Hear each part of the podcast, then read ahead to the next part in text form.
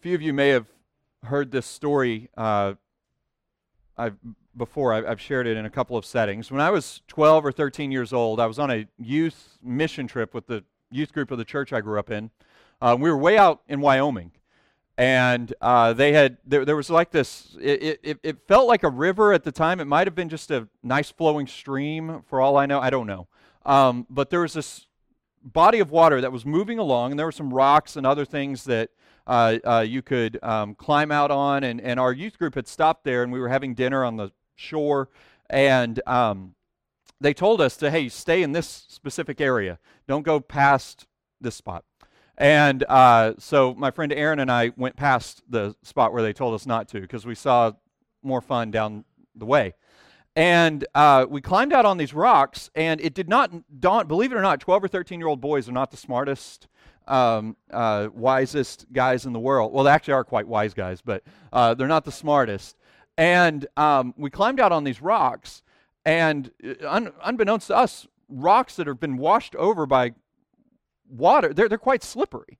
And so uh, we're out there, and hearing Aaron tell the story, Aaron would tell it that he started sliding down this rock and was sliding into the river and couldn't get his grip on it because it's slippery. And hearing him tell it, he looked up and like all he could see was like the setting sun. Uh, he was staring right into it. And then hearing him tell it, he says his hand reached down like it came from the heavens and reached down and grabbed him and pulled him back up to safety. And I was that, that was my hand. Uh, Aaron legitimately believes that I saved his life. You see, the thing is, uh, a little bit further down the way was a waterfall. And um, I personally think the current was not that strong that he could have swam to the shore. But if he wants to believe I saved his life, I'm not going to stop him. Uh, but anyway, it's still, that was over 20 years ago.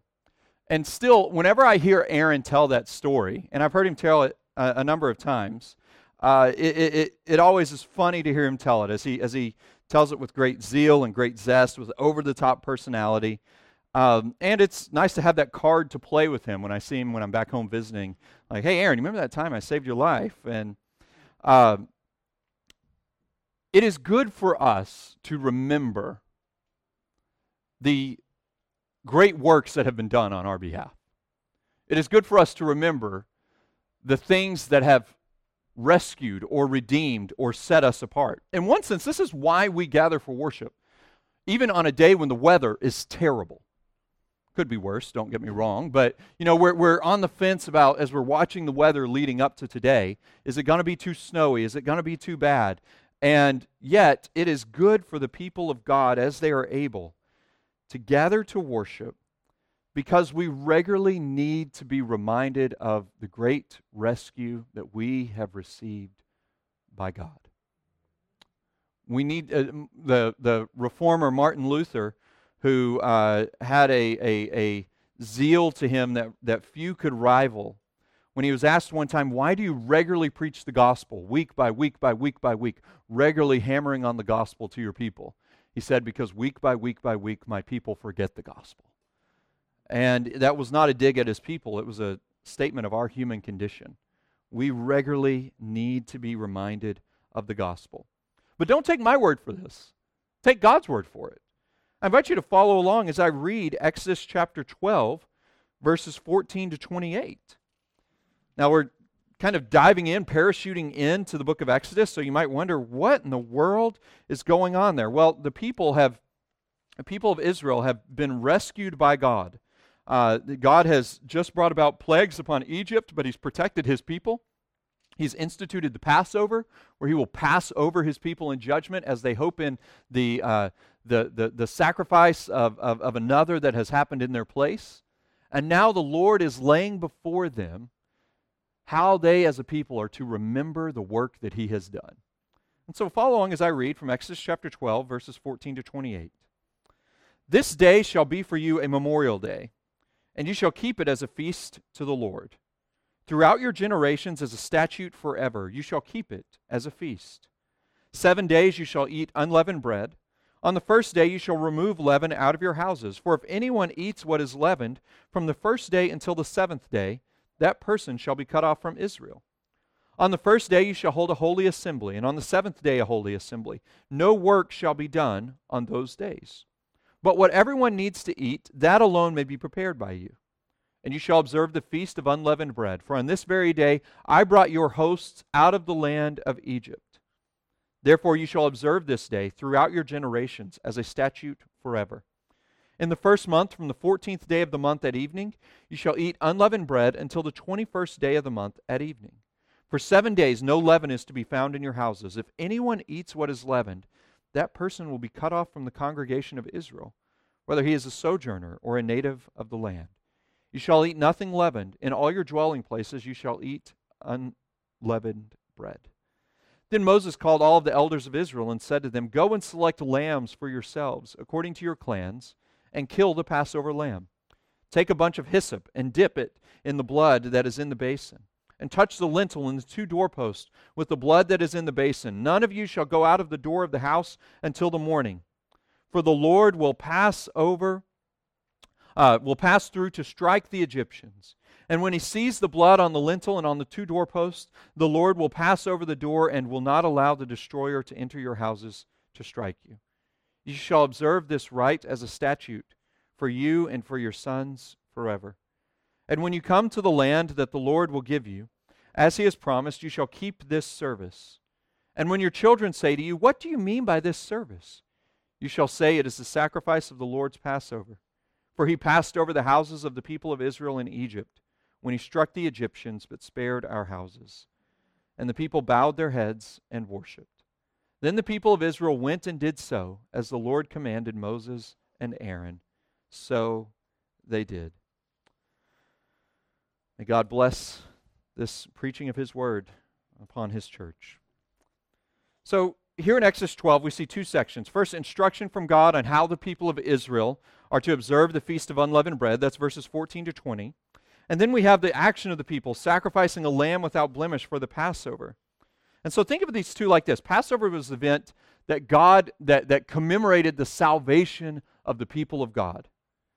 And uh, the Feast of Unleavened Bread was a part of this Passover celebration where, where, they would remember and recommit themselves to live in holiness and fidelity to God as people who had been given new life by Him, as He had passed over their sin and given them new life. And so He gives us these things. He gave, he gave the people of Israel these things uh, that they might, that, that they might, that God's grace might be before them at the forefront of their minds and their community. You see this in verses 14 to 17 as, it, as he references how these are, are communal acts. This shall be for you a memorial day. You shall keep it as a feast to the Lord throughout your generations. As a statute forever, you shall keep it as a feast. Seven days you shall eat unleavened bread. On the first day you shall leaven out your houses. For if anyone eats what is leavened from the first to the seventh day, that person shall be cut off from the house of Israel. And then going down to verse 17, you shall observe the feast of unleavened bread. For on this day I brought your hosts out of Egypt. Notice that the feast of unleavened, is, uh, of unleavened bread is a response. It is after the Lord has promised to bring them out of Egypt. They don't do it before they leave Egypt, they do it after they are brought out of Egypt. You know, this is kind of the upside, down nature of Christianity on display. Any other world religion, any other uh, worldview, any other philosophy will basically try to tell you whether it's Buddhism, Confucianism Taoism, Hinduism, any other worldview or world religion, will try to tell you God is up there, or a higher power or higher being is up there, and let uh, and, and we can tell you how best to try to get to him. But Christianity says, well, actually, God is up there and we are down here, but we can't get make our way to him. He must come to us. And this is what God has revealed in his word. And so in, in, in, these other ways of looking at the world, it will say, okay, so you make your way to God by trying to, by, by trying to clear your mind, by trying to, to grow in peacefulness, by trying to grow in, in, in, in morality or in virtue or, or, or, or anything that may help you to earn your way into the presence of God. But the wonder of the gospel, the wonder of Christianity, is that it, it, that, that the Word of God shows us that we do not live out our righteous lives in pursuit of God's grace. Rather, we live it because we are recipients of God's grace. We live it in obedience to Him as ones who have been set apart for Him by His grace. He delivered them across the Red Sea as He delivered them from slavery in Egypt, and then He gave them His law. He did not say, You meet this standard, and then I will deliver you. And this is wonderfully good news. This is wonderfully good news because in the mercy and the kindness of God, He does not tell us how far you must get to. He tells us, I have come to you and I have given you myself. Now, it's interesting. You might, as, as we read through this, you might think to yourself, man, God was really serious about them not even leaven, eating leavened bread. You know, it, it's referenced over and over and over. Uh, six times in these verses, God tells them to not make anything made with yeast or with leavened, or, or with leaven. This is, this is unleavened bread. It was, it, was not very tasty. It was more like a cracker than like a cakeish bread. And as you wonder, okay, what is, what is God doing here? Throughout the Bible, leaven or yeast getting into bread was symbolic of, of corruption or can- contamination of the people through sin entering their midst. And so, what this shows us is, in a sense, God is serious about the purity of his covenant people. He gives them this feast to remind them of their responsibility to grow in holiness, their responsibility to guard their holiness, guard their devotion to God as a corporate people of God. You see, sometimes we can mistake talk of the holiness of God with, with stodginess. Or if we think of God, we think, oh, God must have like an, an inability to smile. Or, or, or he's, he's just looking there waiting to crush others. This is sometimes the image we get when we talk of holiness. Maybe viewed suspiciously with a raised eyebrow. Maybe a, a, a, holy life is one lived, you think of it with somebody who practices extreme asceticism, eating very little, bringing great uh, pain upon themselves in devotion to God.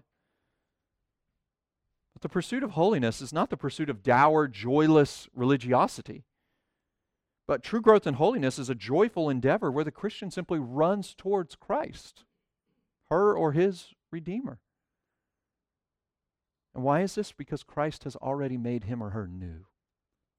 You are living the life that Christ has given to you, not living a life trying to earn the love of God. And so God sets this apart, uh, sets, sets his people apart, and commands that they live lives reminding themselves that they are a people set apart for him and for his glory.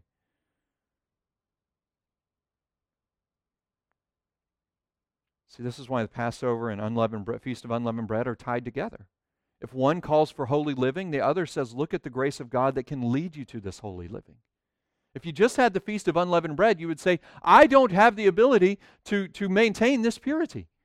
But if you have but you have the Passover with it that tells you, and God has atoned for your sins.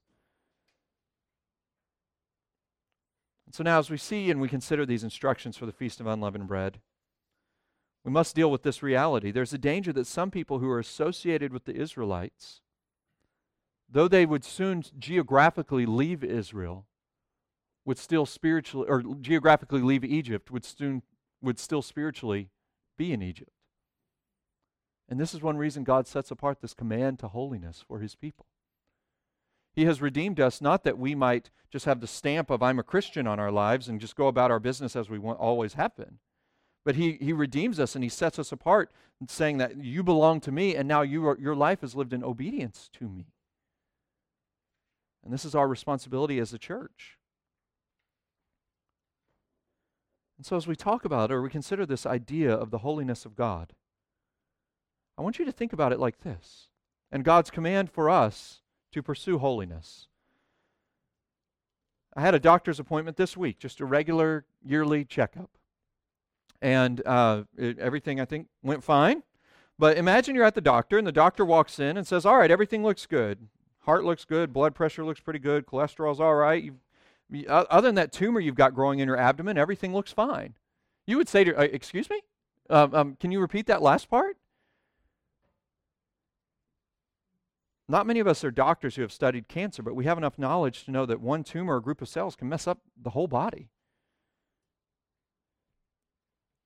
What God is showing his people here is that if they are not entirely devoted to him, they kind of live halfway in, halfway out obedience to Him, then what they are actually inviting in is that which could contaminate, that which could poison their souls, that which could bring the destruction on the people of Israel. And so, this is why we have a responsibility as the people of God to be serious about helping one another to grow in the faith.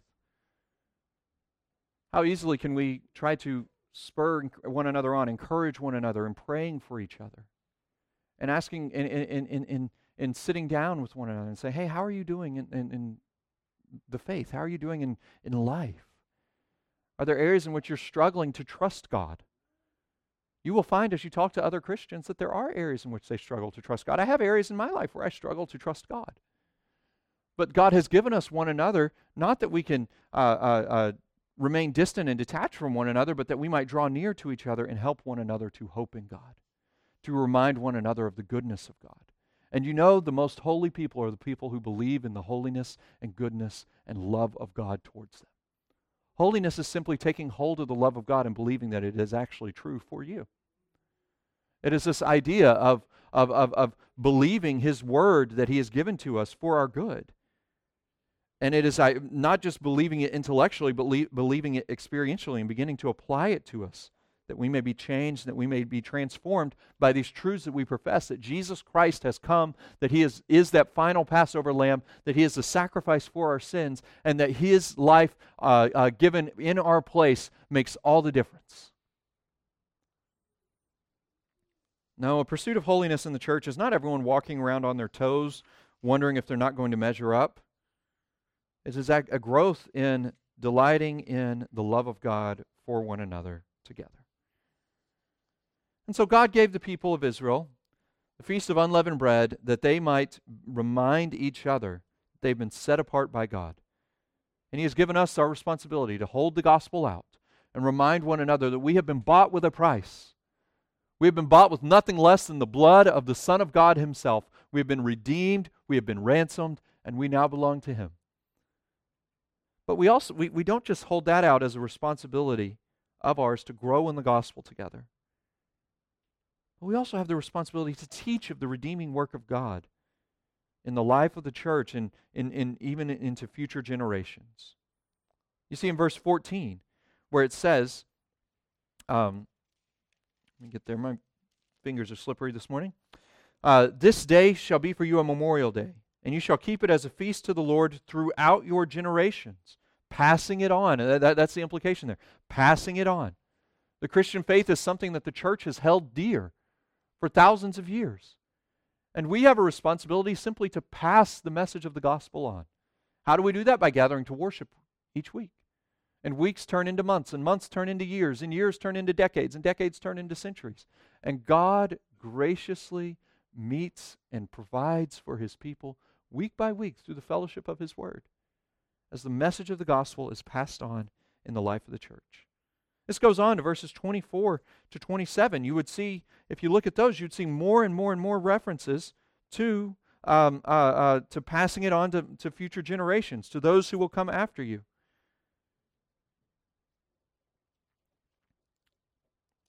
Let me ask you a question.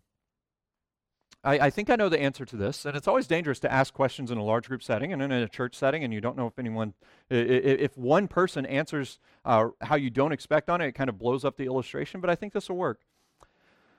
Uh, were any of you present for the events of the Revolutionary War from 1775 to 1783?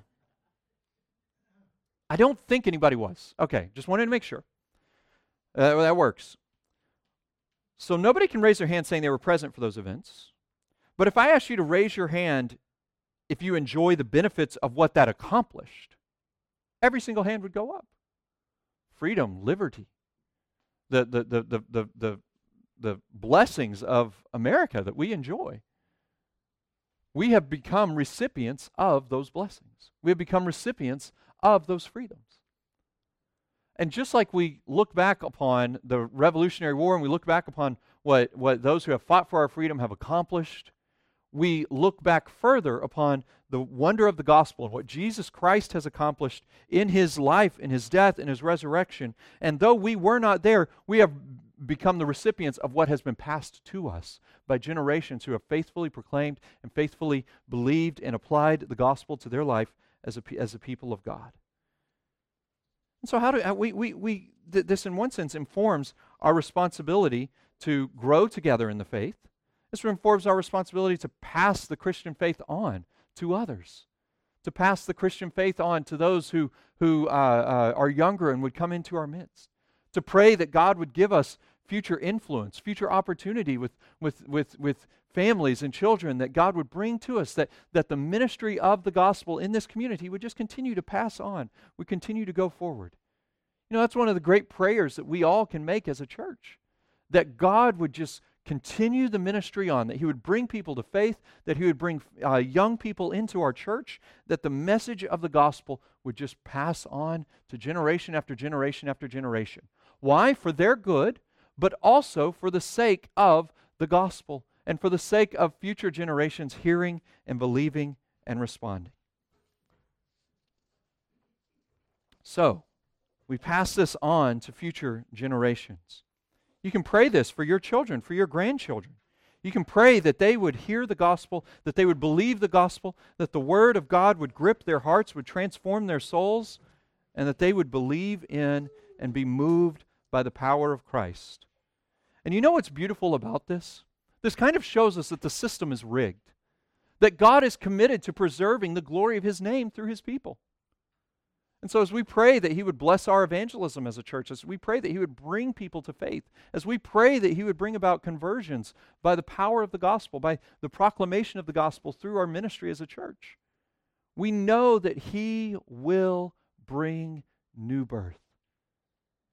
Because He is serious enough and resolved enough to build a people that stand as a testimony to the glory of His name. How do we know this? Well, we look back to the Exodus. We see a God who's serious enough and powerful enough to part a Red Sea that he might deliver his people out. We look a little further back, or, a little closer, beyond the Exodus, a little closer to our day, and we see how, how do we know that we can take hold of the promises of God today as a church? We see the Son of God who came and lived and died and suffered in order that he might redeem his people, in order that he might set us apart. Shed his blood that his church might, who belongs to him, might hope in him, might be transformed by him. And so, may we never lose sight of the wonder of what it is for the church to gather together to worship. We have unique joy to prov- opportunity to provoke joy in one another as we gather weekly and as we recount the truths of the gospel in song and in scripture. And to, to be reminded of these things and to pass them on you see, these two events, the Passover and the Feast of Unleavened Bread, they were woven together by God in His wisdom. That His people would never move beyond awareness of their great need for Him. And dear church, He has given us the blessing of His Word and of prayer and the ability to laugh together, to cry together, to encourage one another, to look back upon the cross and resurrection of Christ continually, because this must be at the forefront of our minds as well. Whenever I'm back in Arkansas and visiting my friend Aaron and other friends, and he goes into the story about me saving his life, I get a chuckle as he over exaggerates the story. But, dear church, it's possible for Aaron to over exaggerate the story of what I did for him. But it is not possible for the church to over exaggerate the power and the beauty of what Jesus Christ has done for us. May we be conscious to keep the redeeming work of Christ at the forefront of our minds and teach this good news to those who would come into our church and to future generations.